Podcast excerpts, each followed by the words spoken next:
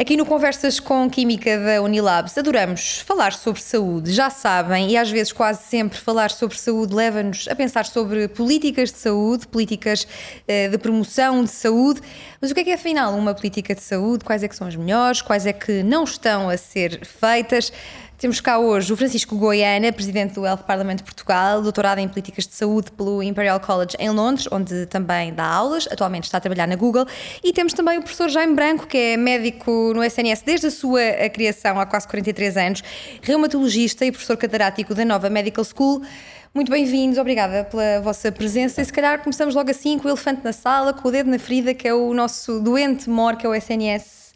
Eh, se tivessem de a fazer assim, um diagnóstico ao SNS, Francisco, o que é que diagnosticavas?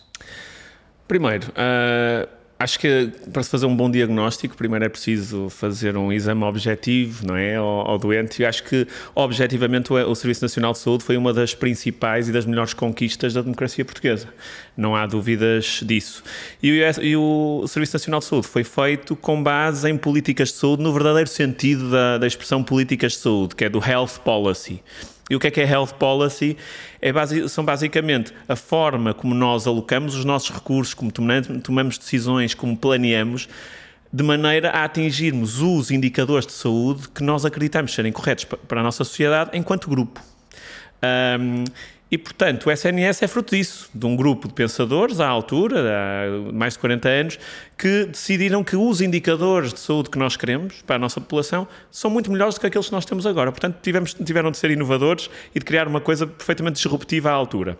Acontece que ser defensor do Serviço Nacional de Saúde não é necessariamente, e não quer dizer necessariamente, ser conservador em relação a ele. E como qualquer grande instituição, instituição uh, ou empresa, ou se renova e se adapta a, aos desafios atuais, ou morre. E o Serviço Nacional de Saúde, infelizmente, não tem uh, conseguido adaptar-se e dar resposta aos desafios atuais tão rapidamente como o mundo tem mudado, como os profissionais têm mudado, como as ambições das pessoas têm mudado e como a, o padrão da doença dos portugueses tem, tem mudado. Portanto, a base é boa, o organismo e o material genético é bom, mas eu diria provavelmente que o prognóstico neste momento uh, não é bom. Eu diria mesmo que é insustentável, a menos que se consiga fazer uma intervenção urgente e rápida de fundo. Nos estilos de vida do SNS. Sim, professor, que intervenções é que se podem fazer e como é que recorda o SNS há 43 anos, o projeto, a ideia, o sonho e o SNS que temos agora? Bom, ah, de facto, eu ah, era um jovem médico, tinha começado a trabalhar há nove meses, dia 1 de janeiro de 79, e estava na altura uh, a fazer uh, o estágio, porque o, o internato policlínico era dividido em três estágios de oito meses, eram dois anos. Uh, três estágios de oito meses, medicina, cirurgia e saúde pública. Eu estava exatamente há 15 dias no estágio de saúde pública em Albergaria Velha, distrito de Aveiro quando o SNS começou. Bom, a vida era completamente diferente e, portanto, evidentemente que uh, a prática da medicina era também completamente diferente. Uh, como o Francisco disse, uh, houve um grupo alargado de pessoas que, de facto, não são suficientemente lembradas hoje. Uh, homens, uh, sobretudo, uh, da área da saúde pública, muitos passados pela Direção-Geral de Saúde e pela Escola Nacional de Saúde Pública também, que, enfim, criaram as bases para o Serviço Nacional de Saúde. Ele, de facto, o decreto é assinado por um, por um ministro da saúde da altura, António Arnaud, mas quem pensou uh, e quem criou, como o Francisco disse, uh, os indicadores, uh, os outcomes que, no fundo, informaram a estrutura e a previsibilidade da melhoria dos estados de saúde dos portugueses foram esses seus precursores. E o que o Francisco também disse há pouco, eh, eh, não só é verdadeiro, como é eh, absolutamente necessário para a sobrevida não só do Serviço Nacional de Saúde, como de qualquer estrutura que tem que ser dinâmica. O que nós hoje temos é provavelmente a procura de cumprir indicadores que já não são os mais, os mais adaptados. O que é que nos interessa, o que é que nos interessa mais hoje? Uh, é uh, eu ter um X número de internamentos, um X número de intervenções cirúrgicas, um X número de consultas externas ou eu ter a certeza de que os doentes, ou a maioria dos doentes que recorrem ao Serviço Nacional de Saúde, uh, sai mais feliz do que entrou, mais saudável do que entrou e com mais capacidade funcional do que entrou, uh, que diminui o seu absentismo laboral uh, e que diminui o seu presenteísmo. Provavelmente é da qualidade da intervenção que nós necessitamos e não da quantidade da intervenção. Eu acho que o Serviço Nacional de Saúde está ainda muito virado e é remunerado uhum. dessa forma. Quer dizer, as unidades de saúde, hospitais, centros de saúde, são remuneradas, não é? A partir do Orçamento Geral do Estado, com base mais na quantidade da prestação do que na qualidade da prestação. Claro que eh, eh, a avaliação da qualidade da prestação é sempre mais difícil do que a avaliação da quantidade. Eh, e esse é um motivo para que isso aconteça. Mas há um mau motivo, porque nós temos que procurar os indicadores que sejam uh, os melhores para a boa qualidade de vida dos portugueses, por um lado, mas também para a, a boa uh, qualidade da prestação do Serviço Nacional de Saúde. Uhum. Eu, eu, diria, Eliana, só, só, aqui para complementar uhum. o que estava a dizer o professor Jaime Branco, com o qual concordo, é que nós temos um problema, e vou agora ser polémico, começo logo a ser polémico, que é, na definição daquilo que é internacional de health policy, como eu te dizia, aquilo que deve ser o fator orientador das decisões são então os indicadores de saúde da população. Eu atrevo-me a dizer que em Portugal nós vivemos numa altura em que muitas vezes aquilo que orienta a tomada de decisão e a alocação de recursos do Serviço Nacional de Saúde não, são o, não é o interesse e os indicadores da população. Muitas vezes são ideologias políticas hum. e até teimosia. Que mudam consoante o governo? Exatamente. E isso é que me preocupa. Isso não é health policy. Isso não é política de saúde, é politiquice de saúde. E é isso que eu acho que nós não precisamos e que temos demais hoje em dia. Temos vários exemplos. O professor Jaime Branco estava a falar na questão da qualidade. Não é Serviço Nacional de Saúde. Hoje em dia, infelizmente, eu ainda não vi um, formalmente nenhum hospital a ser obrigado a avaliar a satisfação, o grau de satisfação de um doente quando sai de lá tratado num, num hospital público. Isto acontece em muitos países. De um doente e de um profissional. Exatamente. E acontece em Inglaterra, em Londres, onde estás? Uh, não estou ainda por dentro do, de, da prática dos hospitais de Inglaterra, mas se não acontece, deveria acontecer. Mas agora, aquilo que sei é que aqui isso não acontece, pelo menos na gestão, muitas vezes na gestão pública. E o que eu digo é que tem de acontecer. Tem de haver mais preocupação do que aquilo que é. Eu vou fazer isto porque me apetece. Eu vou acabar com as parcerias públicas-privadas porque ideologicamente eu acredito nisso. Não é porque os doentes vão ser melhor tratados, ou porque eu vou poupar dinheiro, ou porque eu vou ser mais eficiente. É porque a minha ideologia, a minha cor política é mais importante do que o interesse das pessoas. E isso, a meu ver, não é serviço público. Hum. Nem é gestão de saúde. É política isso de saúde. Mas há, há, há, maneiras de ultrapassar isto. O Francisco sabe isso e, e, podemos, e podemos falar disto. E podemos até falar de um, de um, exemplo que é muito atual hoje. Quer dizer, toda a gente conhece a polémica que gira à volta do aeroporto, Sim. futuro aeroporto de Lisboa, uhum. uh, e do Sr. Primeiro-Ministro ter falado da necessidade de haver um consenso eh, entre os principais partidos. Eh, e até ter dito que, ultimamente, eh, esperava pela nova liderança do PSD para que se conseguisse um consenso para a construção de um aeroporto. Esse aeroporto vai enfim, penso que demorar 10 anos a construir, vai custar cerca de 8 mil milhões de euros, acredito que seja mais, porque, enfim, os orçamentos iniciais nunca são cumpridos, cai lá fora, mas mais cá, uh, e é preciso um consenso nacional. Bom, então, e, e para um, o Serviço Nacional de Saúde, que só num ano uh, consome 13,5 mil milhões, isto é, quer dizer, mais 50% do que o outro vai consumir em 10 anos, não é preciso um consenso. Não é preciso um consenso nacional. Claro que é preciso um consenso nacional. Não se pode estar a mudar políticas, quer dizer, de. de não, eu, eu, já nem digo de, de, de, quando muda de partido o governo, quer dizer, mas dentro do mesmo partido, quando muda um gabinete, mudam as políticas. Isso não é possível, quer dizer, Sim. nada sobrevive assim. Uh, nós estamos sempre a dizer que o SNS está doente, está velhinho, precisa de inovação, precisa de melhor gestão, de ouvir os médicos mais jovens e os internos, de os valorizar também. Mas o que é que se pode, e mais, o que é que se pode fazer em concreto uh, com o dinheiro que temos sabendo uh, que somos um país pobre, mas que há uma bazuca aí a sondar, o que é que efetivamente se pode fazer e concretamente? Olha, Diana, digo-te um princípio global e três eixos estruturantes de inovação e transformação. E, portanto, princípio estrutural. Eu acho que o SNS, neste momento, é como uma piscina. Só que é uma piscina furada. E o que é que tu, se tiveres uma piscina furada em casa, podes fazer? Olha, podes querer ignorar que tens lá um furo e, portanto, todos os dias pões mais água. E quanto mais água lá pões, mais água vais perder. É assim, porque tem mais volume, É uma mais água pressão. que se desperdiça, não é sustentável, não, não, tem uma, não vai ligar Tal e qual, outros, não, é uma fonte. água que vai mesmo. Sendo é- que é- aqui a água é o orçamento Exato, geral do Estado. portanto, primeira coisa que eu diria é acho que a solução não é despejar mais dinheiro em- em cima do Serviço Nacional de Saúde. Digo mais, se eu pudesse, se fosse em minha casa, se o Serviço Nacional de Saúde fosse a minha casa, eu não punha nem mais um cêntimo até haver um compromisso de transformação que me desse garantias que de facto o buraco ia ser remendado. Isso era a primeira coisa. E o que é que era esta transformação? Quais é que são os eixos estruturantes desta transformação? São três. Primeiro, reorganização dos serviços. Vou-te dar um exemplo muito atual. Nós, em 2000, creio que foi, por volta do ano 2000, 2002, nós tínhamos 120 mil partos em Portugal por ano. 120 mil. Passados 22 anos, nós temos cerca de 80 mil, certo? Ou seja, nós temos quase menos 30% de partos, certo? Quantos serviços de ginecologia e obstetrícia foram fundidos? Quantas maternidades foram reorganizadas ou até mesmo fechadas? Eu desconheço. O exemplo de uma, que é o eterno problema, já desde o Ministro Correia de Campos, que a maternidade Alfredo da Costa, com todo o respeito que eu tenho pelos colegas de lá, era óbvio que tinha de se- de ser fechada, pelo, pelo volume de partes que lá tinha, porque não justificava. Continua aberta.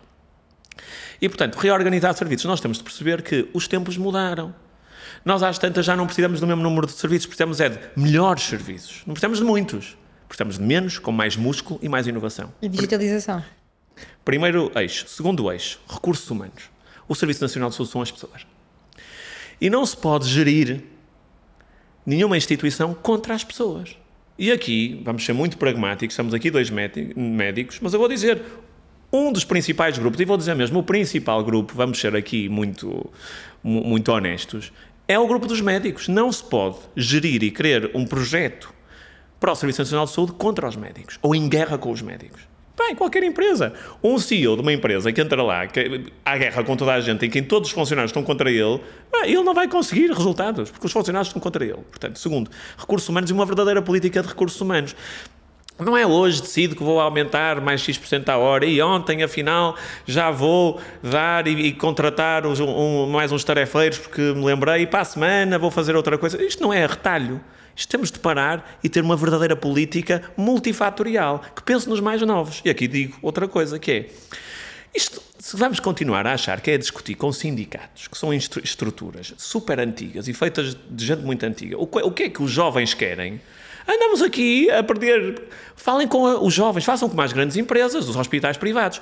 Contratem uma empresa de marketing e vão perguntar aos jovens médicos o que é que eles querem para ficar. E às tantas vão ficar admirados, que eles não querem nada do que os sindicatos dizem. Provavelmente querem mais eh, espaço para fazer investigação. Provavelmente, como eu tenho grande parte da- das, dos jovens médicos são mulheres, pá, querem ter creches nos hospitais. Querem ter uma licença de maternidade mais alargada. Sejam inovadores naquilo que é forma de captar os profissionais. Não achem que isto é o Estado que tem 60 anos ou 100 anos e, portanto, vamos fazer tudo como fazíamos. Não vai resultar. Terceira área, gestão. E, e- e tudo aquilo que é gerir com base em ideologia política dá a geneira. Se não vamos à Venezuela, vemos a grande gestão do sistema de saúde que eles têm, ou vamos aos Estados Unidos, também é a grande gestão do sistema de saúde que eles têm, em que as pessoas morrem porque não têm acesso a um, a seguro de saúde. Portanto, tirem a política isso daqui. Gerir é A gerir saúde com... não, não é uma questão ideológica. Não pode ser. A, o- a questão ideológica tem de ficar numa coisa em que, graças a Deus, em Portugal, acho eu, salvo agora algumas eh, eh, eh, eventuais exceções, a, a- decisão política é consensual, que é, nós acreditamos, enquanto sociedade, que todos os cidadãos têm de ter acesso a, a- a cuidados de saúde com a mesma qualidade, independentemente da sua condição socioeconómica. Isto é decisão política. Isto não, part- é, isto não é ideológico, isto é ética. É que isto não é ideológico. Quem, quem- quem diz que isto é ideológico está a mentir ou, ou não sabe o que diz. Isto é ética. Desculpa. Isto é decisão política e já, e já vou terminar. E a partir daqui é como é que eu vou implementar isto? É gestão. Portanto, eu não preciso ter políticos a gerir hospitais que não sabem. Não, quero ter os melhores gestores. E por isso eu tenho de dar flexibilidade de gestão. E por isso, eu não posso ter medidas como eu tenho um modelo de parcerias público-privadas que funciona, mas eu vou acabar com ele porque me apetece e porque aquilo não é o que eu acredito politicamente. Ou então, tenho de perceber por exemplo, os centros de responsabilidade integrada, que são os chamados CRI dentro dos hospitais, que são um género, deixa-me explicar, Diana, o género de um serviço dentro de um hospital que tem autonomia para gerir os seus recursos e para dar bónus aos médicos e para dar incentivos aos médicos. Funciona como um mini hospital dentro de um hospital com autonomia. E, portanto, eu não posso achar que vou gerir os mesmos, da mesma forma aos hospitais hoje como geria há 40 anos, porque senão o que é que acontece? É bancarrota, é desmotivação. E claro, os médicos fogem todos para o privado. Não é porque eles são todos, são todos uns, uns trapaceiros e, e uns calaceiros, não. Os jovens médicos querem ter família, uhum. querem comprar uma casa, fazer um crédito à habitação. E se eles têm a opção, por muito que eles gostem, gostem do serviço público, entre ganhar o dobro no privado, com mais qualidade de vida e tempo para os filhos, ou ganhar metade no público, desculpem lá, por muito amor que eles tenham ao público, eles têm uma vida para construir. E é isto que as pessoas, os nossos políticos têm de perceber. Nós, os médicos, não são carne para canhão. Têm de ser profissionais, aliciados e recrutados. Mas o SNS poderia ser mais flexível com os jovens médicos? Claro. Interna com menos hora carga horária, por exemplo, claro por semana? Que, claro que poderia. Nós precisamos de uma verdadeira política de gestão e de recursos humanos. Vão aprender com os hospitais privados. A senhora ministra ou o senhor ministro, quem lá estiver, deviam parar assim. Se eles estão a fugir todos para, para os grupos privados, às tantas eu tenho de ir aprender como é que eles fazem. E ter essa humildade institucional. Porque não é, não é por ser público que é bom.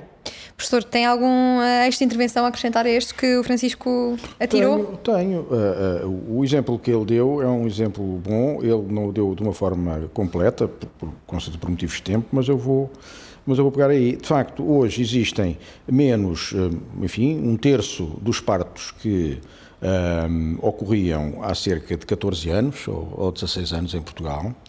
Mas há, uma outra, há um outro dado importante. Há, há mais de 60% de obstetras em Portugal. Bom, portanto, essa ideia de que há falta de médicos é uma ideia completamente errada. Completamente errada. Provavelmente os médicos não estão nos sítios onde as pessoas que dizem que há falta de médicos os criam. Bom, mas então têm que criar as condições necessárias para eles lá estarem.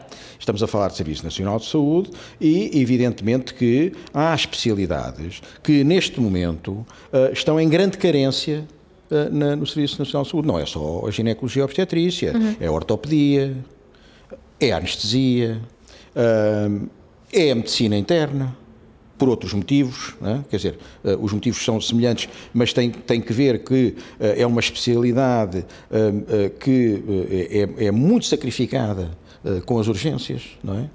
E, e, portanto, tudo isto gera uh, problemas que uh, têm que, uh, enfim, ser regulados antes deles aparecerem. E é isso que não tem acontecido. e era isso que aqui estávamos a, a dizer: é que, de facto, parece que andamos sempre a remendar. A remendar as coisas, em vez de anteciparmos antes de aparecer o furo, ou os furos uhum. que, tinham, que a piscina tinha e, portanto, não deixava que a água lá, lá permanecesse. Bom, Uh, com, com, efeito, esta, esta é, uma, é uma questão de, de, enorme, de enorme relevância uh, e que uh, tem que ver com a estima que se dá, muitas vezes, como, não, é só, não é só uma questão financeira, quer dizer, com a estima que se dá a um, a um funcionário, se é assim que querem tratar os médicos. Uhum. Mas os médicos, de facto, como o Francisco dizia há pouco também, estão para lá de funcionários. A questão que se tem vindo a notar, e, e, e enfim, é um, é um estudo que se pode fazer mais aprofundadamente, mas um, um, o decréscimo de qualidade uh, e o aumento de problemas no Serviço Nacional de Saúde uh, é uma linha paralela à diminuição da liderança médica no Serviço Nacional de Saúde. e isso é um enorme, é um enorme problema. Com efeito, Uh, os médicos uh, foram arredados quase completamente da liderança política da saúde em Portugal. Uh, se vocês analisarem os últimos ministros da saúde, um, só dois foram médicos, nas últimas dezenas de ministros da saúde. Depois, têm sido arredados da, da liderança gestionária da saúde, da gestão da saúde, não é? Uh, e, de facto, uh, cada vez há menos médicos à frente dos conselhos de administração. Então, em detrimento de quem? De políticos? De outros profissionais. De outros profissionais, uh, com todo o respeito, quer dizer, que são capazes de ser muito competentes, enfim, e que são gestores hospitalares ou administradores hospitalares, que vêm de áreas diferentes, da economia, da gestão, do direito, mas que, com certeza, em pé de igualdade, hum? Seria vantajoso termos um médico à frente dos serviços de saúde. É? Uhum. E hoje, uh, em dia, uh, os, uh, os médicos são arredados num terceiro nível de liderança, que é a liderança clínica. Quer dizer, isso então é gravíssimo. Isso então é gravíssimo. Quer dizer, quer dizer de facto, isto foi como. não digo que haja um plano pré-concebido para que isto aconteça, mas se calhar há. Mas se calhar há. Uh, e o resultado está à vista. Uh, isto acontece como pormos a rã dentro de uma panela e pôr a panela ao lume. Devagarinho, a rã quando percebe que a panela está quente já está cozida. Estamos percebe? muito fortes Quer ao dizer, nível de analogias hoje. E portanto, e, não, é que é muito importante, de facto, é que lentamente se forem retirando os médicos da liderança, e isso levou diretamente a, uma, a, uma, a, uma, a, uma, a um agravamento da qualidade, da qualidade dos serviços uh, e os efeitos, e os efeitos estão, uhum. estão à vista. E eu, quando digo que a liderança clínica é hoje também posta em causa, lembro-me, enfim, de algumas, nomeadamente para fármacos mais caros, eu, com que eu manuseio, e a minha equipa, biológicos, por exemplo, nós prescrevemos um, um, um, fármaco e depois a decisão sobre esse fármaco eh, é feita por uma, por uma, por uma equipa que, eh, enfim, eh, pode até ter um médico, mas nem sequer é um médico da área, não é? E o resto são, enfim, outros profissionais que nada têm que ver, quer dizer, nem sabem o que é um doente. E, e portanto, esta decisão uh, acerca, acerca da terapêutica, bem sei que é para, produtos, enfim, com um, valor, podiam convidar a pessoa que prescreveu para essa reunião, para perceber porque é que uhum. a pessoa tinha prescrito esse e não outro, e não outro produto. Portanto, isto é uma situação grave uh, e que leva à degradação da qualidade dos serviços. Sim. E, e, temos um bom exemplo. O hospital, e vou dizer isto, com tudo aquilo que são os vieses que eu possa estar a usar na minha interpretação, e assumos, o hospital melhor gerido do país o hospital público é gerido por um médico, que é o professor Fernando Araújo. São João. Ponto final parágrafo. É inquestionável. Alguém que me venha questionar em relação a isso. Portanto, isto também deve querer dizer alguma coisa. Não sei se o professor Fernando... Acho que o professor Fernando Araújo não será nenhuma exceção a uma tendência. Acho que não será. Já que estamos a falar sobre a saúde da saúde, Francisco, há outros países com uma saúde mais recomendável do que, do que a nossa? Que role models temos? Pronto. Eu acho que não existem sistemas de saúde perfeitos. Hum mas existem sistemas de saúde que estão uh, mais vocacionados e voltados para áreas específicas com as quais nós devíamos aprender. Por exemplo, prevenção da doença e promoção da saúde. Políticas como a. Vou dar aqui um exemplo de uma que estive particularmente envolvido, a Sugar Tax, mas não vou falar só da Sugar Tax, vou falar de políticas de prevenção da doença mental, de, de, de políticas de prevenção um, da doença crónica, políticas de promoção da atividade física. Os países nórdicos, vamos aqui, por exemplo, dar um exemplo, uh, começam de base, a saúde está incutida em todas as outras áreas da sociedade, por exemplo, na educação. Em muitos países nórdicos é obrigatório a prática, a prática de exercício físico diária pelos alunos. Isto é uma coisa que nós vamos dizer, é pá, mas isto parece impossível em Portugal. Não. Senão fazemos aqui umas contas. Que é, de acordo com a Organização Mundial de Saúde, para uma criança ser saudável, Uh, no curto, médio e longo prazo, o que, se, o que está preconizado é pelo menos uma hora de, de, exercício físico de moderado a intenso por dia. E portanto eu pergunto: se não houver prática de exercício físico na, na, educação física, nas escolas, uma hora por dia pelo menos, onde é que as crianças vão fazer esse exercício físico? É quando chegam a casa? É quando estão a jantar?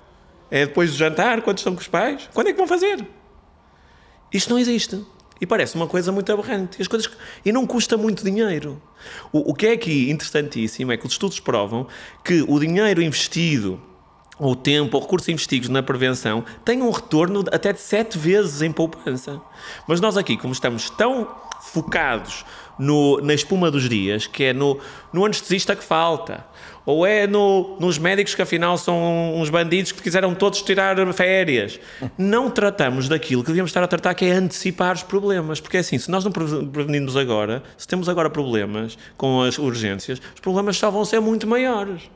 Porque nós temos, basta ver que daqui a 10, 20 anos nós vamos ter mais de metade da população idosa. Mais de metade da nossa população vão ser idosos com doenças crónicas. E ou nós evitamos que eles fiquem doentes, ou isto é absolutamente. isto vai arrebentar. Não vai haver boa. Aí já nem a boa gestão chega. Uhum. Professor, mais bons exemplos a seguir que temos lá fora?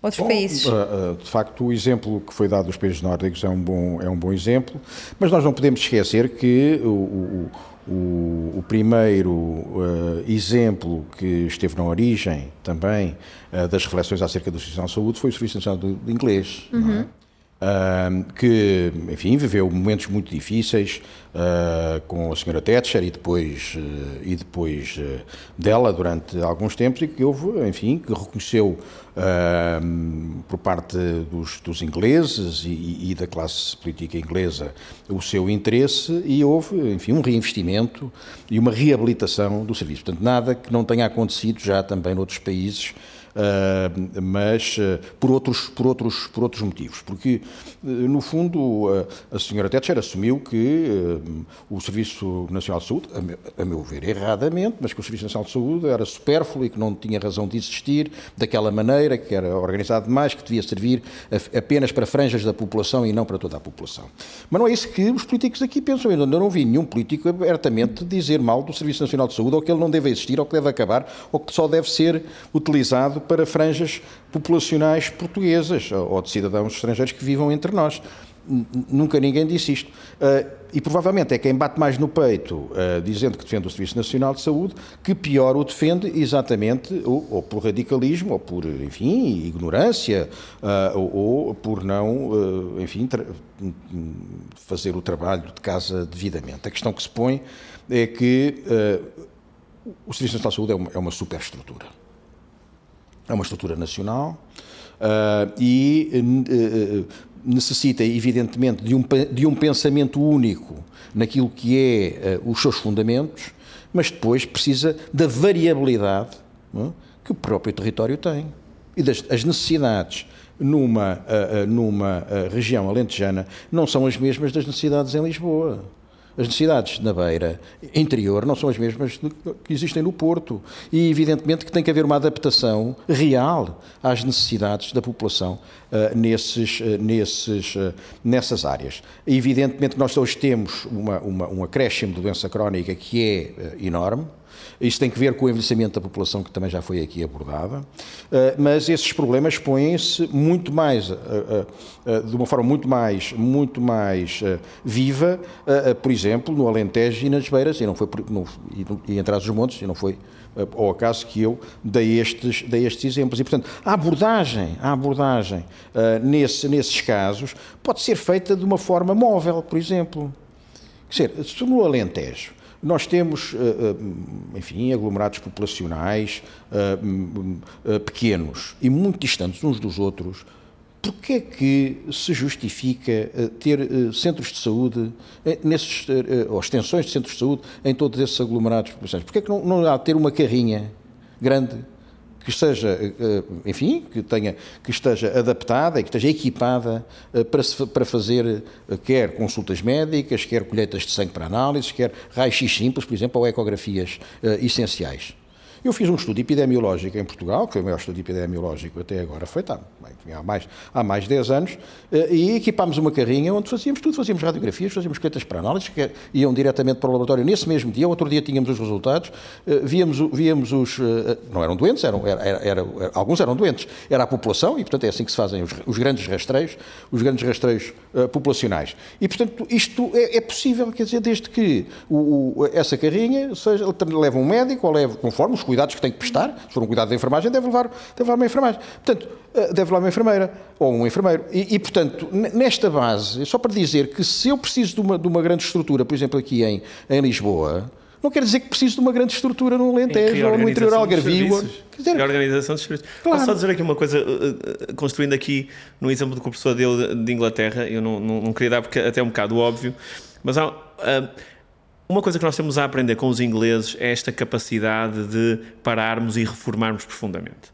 E eu tenho o privilégio de ter tido como meu orientador de doutoramento um senhor chamado Lord Aradarzi.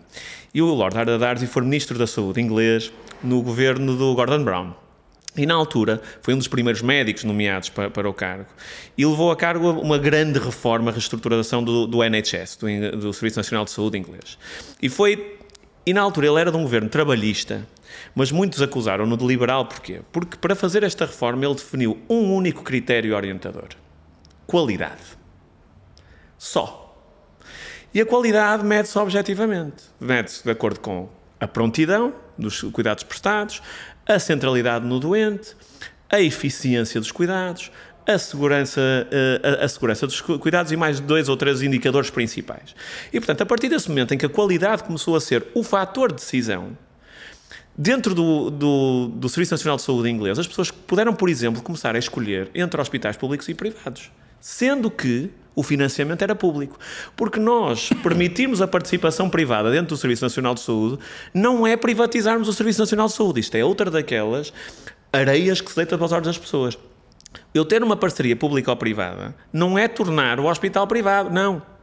O hospital continua a ser público continua a ser do Estado. Eu simplesmente contrato a pessoa que me garante que o vai gerir melhor para dar melhores cuidados de saúde à população. Portanto, isso não é nada. Isso é uma gestão que eu contratei de uma pessoa que por acaso é paga por um privado. Não é o hospital ser privado. Mas essa decisão já é, pode, poderá ser mais ideológica em relação, por exemplo, não, aos partidos que já aqui falaram. Não, lá está, mas não pode ser, Diana, porque se for qualidade, eu acho que quando a, a gestão de qualquer hospital com sal, sal, raras exceções, posso, posso explicar depois.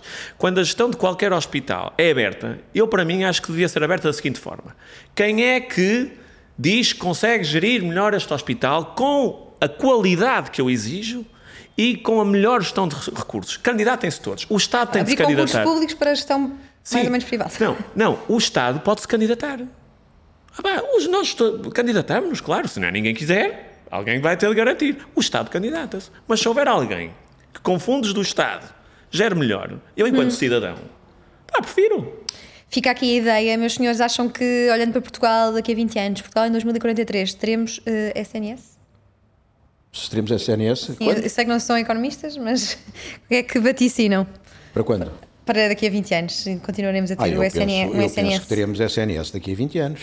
Sem dúvida, eu sou um otimista e, portanto, uh, eu penso que isto, estamos a viver uma crise, uma crise séria. Já não é uma crise de crescimento, quer dizer, já, quer dizer, é uma, é uma, é um adulto com 43 anos, portanto não estamos numa crise de crescimento, mas uh, costuma-se dizer também que nessa, que nessa idade às vezes existem, existem crises de identidade.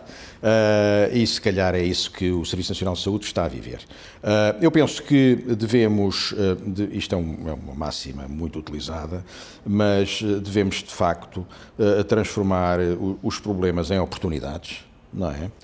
e esta é uma oportunidade extraordinária, espero que seja aproveitada, para que se junte toda a gente capaz e que deseja fazê-lo à volta do Serviço Nacional de Saúde para o discutir profundamente uh, e para propor as suas uh, as, as, reformas necessárias. Uh, e eu penso que as reformas necessárias não podem andar longe, aliás foi assim que eu comecei, temos que transformar quantidade em qualidade e foi assim que estamos a acabar com, a, com, com, com aquilo que foi a visão uh, do mentor uh, do doutoramento do Francisco, é que de facto é, a única coisa que nós desejamos e que necessitamos num Serviço Nacional de Saúde. Uhum. Quase, em quase todos os serviços, mas quer dizer, no Serviço Nacional de Saúde, por maioria de razão, é de qualidade. E, portanto, se nós uh, nos focarmos nesta, uh, nesta, nesta máxima, uh, neste objetivo e arranjarmos os marcadores necessários sejam com certeza alguns daqueles que Francisco disse, ou outros, e ou outros, uh, vamos com certeza conseguir organizar, reorganizar o Serviço Nacional de Saúde no bom, no bom, sentido. Agora, como o Serviço Nacional de Saúde tem que existir daqui a, a 20 anos, eu não tenho dúvidas. O que eu tenho receio é que uh, uh, ele possa realmente ser emagrecido e possa vir a existir apenas para as franjas mais empobrecidas e menos favorecidas uh, da população portuguesa. E isso seria o maior erro de todos. Isso seria absolutamente grave, eh, porque isso, eh, o desnatar, o desnatar de um, de um serviço de saúde é, é o pior que lhe pode acontecer, porque a degradação da qualidade é inevitável. Mantens este otimismo para daqui a 20 anos e algumas notas finais, Francisco, para terminarmos. Portanto, primeiro um sinal de alerta e depois otimismo, certamente. Sinal de alerta, eu estava-me aqui a lembrar de uma entrevista que o professor Sobrinho Simões deu há uns tempos, que eu gostei muito de, uma, de um dizer dele, no que fumaça. é, nós daqui a 20 anos as pessoas e os, os portugueses vão ter as doenças que os nossos, os nossos políticos de agora quiserem. Isto é responsabilizá-los. E dito isto, e dado este sinal de alerta e de call for action, um, a segunda parte digo que certamente haverá Serviço Nacional de Saúde, quanto mais não seja porque nós temos uma camada jovem, e aqui enquadro-me aqui neste, neste painel e tu também, Diana, um, muito capaz, com muita vontade de fazer e com vontade de servir. Muitas vezes não encontram esse espaço, mas é lá de, o espaço há de surgir, uhum. quanto mais não seja pela ordem natural da, da sucessão das gerações. E, portanto, acredito seriamente nós vamos ter um Serviço Nacional de Saúde desde que façamos uso dessas pessoas. E vai ser um Serviço Nacional de Saúde muito diferente, porque uhum. muitas vezes nós não temos barreiras ideológicas que têm muitos, muitos dos mais velhos, aqui sem, sem querer atacar ninguém em específico. Vai ser muito mais digital, para nós vai ser muito normal nós não temos um médico à porta de cada casa, como às vezes parece que nós criamos essa expectativa nas populações. A telemedicina vai ser uma coisa brutal. Um, a inteligência artificial vai fazer parte da nossa capacidade diagnóstica, mas aquilo que eu espero é que nunca nos esqueçamos do, do papel central dos médicos enquanto humanizadores da saúde e continuaremos a ter espaço. Tivemos espaço para discutir eh, o SNS e políticas de promoção de saúde. Não podemos prevenir a nossa saúde se não olharmos para as doenças de uh, uma instituição tão querida para todos como o SNS. Francisco e Ana, professor Jaime Branco, muito obrigada pela vossa Obrigado. contribuição e vemos-nos no próximo episódio.